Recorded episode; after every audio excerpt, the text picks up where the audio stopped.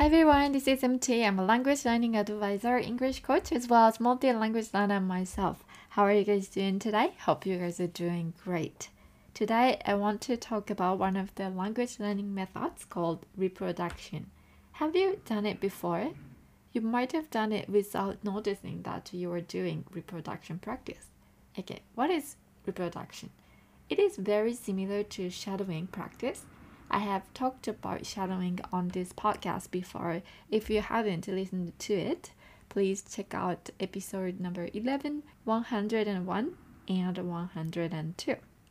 For reproduction, you listen to a whole sentence first, then repeat the sentence out loud. While shadowing is that you start repeating out loud right after you hear a word and follow like a shadow.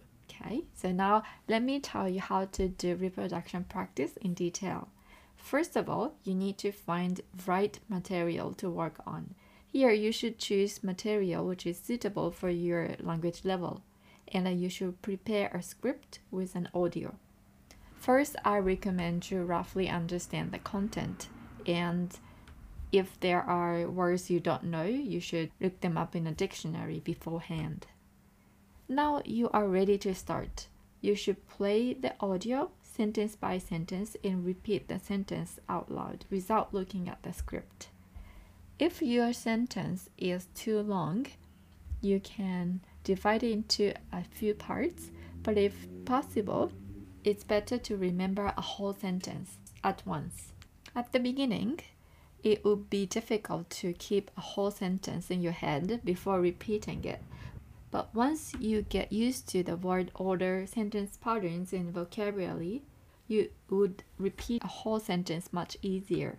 You can try that in your native language to see how difficult or easy it is. It should be easy for you. You must be able to remember a whole sentence and repeat it without any problems.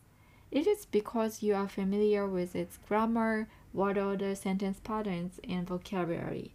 It means if you could acquire those of your target language, you will be able to do it comfortably. By the way, this reproduction practice will help you improve your listening and speaking skills.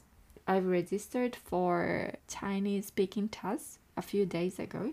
Now I definitely have to improve my Chinese speaking skills more before the exam, which is scheduled in December 3rd. Reproduction is one of the methods I will start doing every day as an exam preparation. Alright, so if you like, please give it a try and let's enjoy practicing. Alright, okay, so that's all for today. Thank you so much for listening and hope to see you next time. Bye.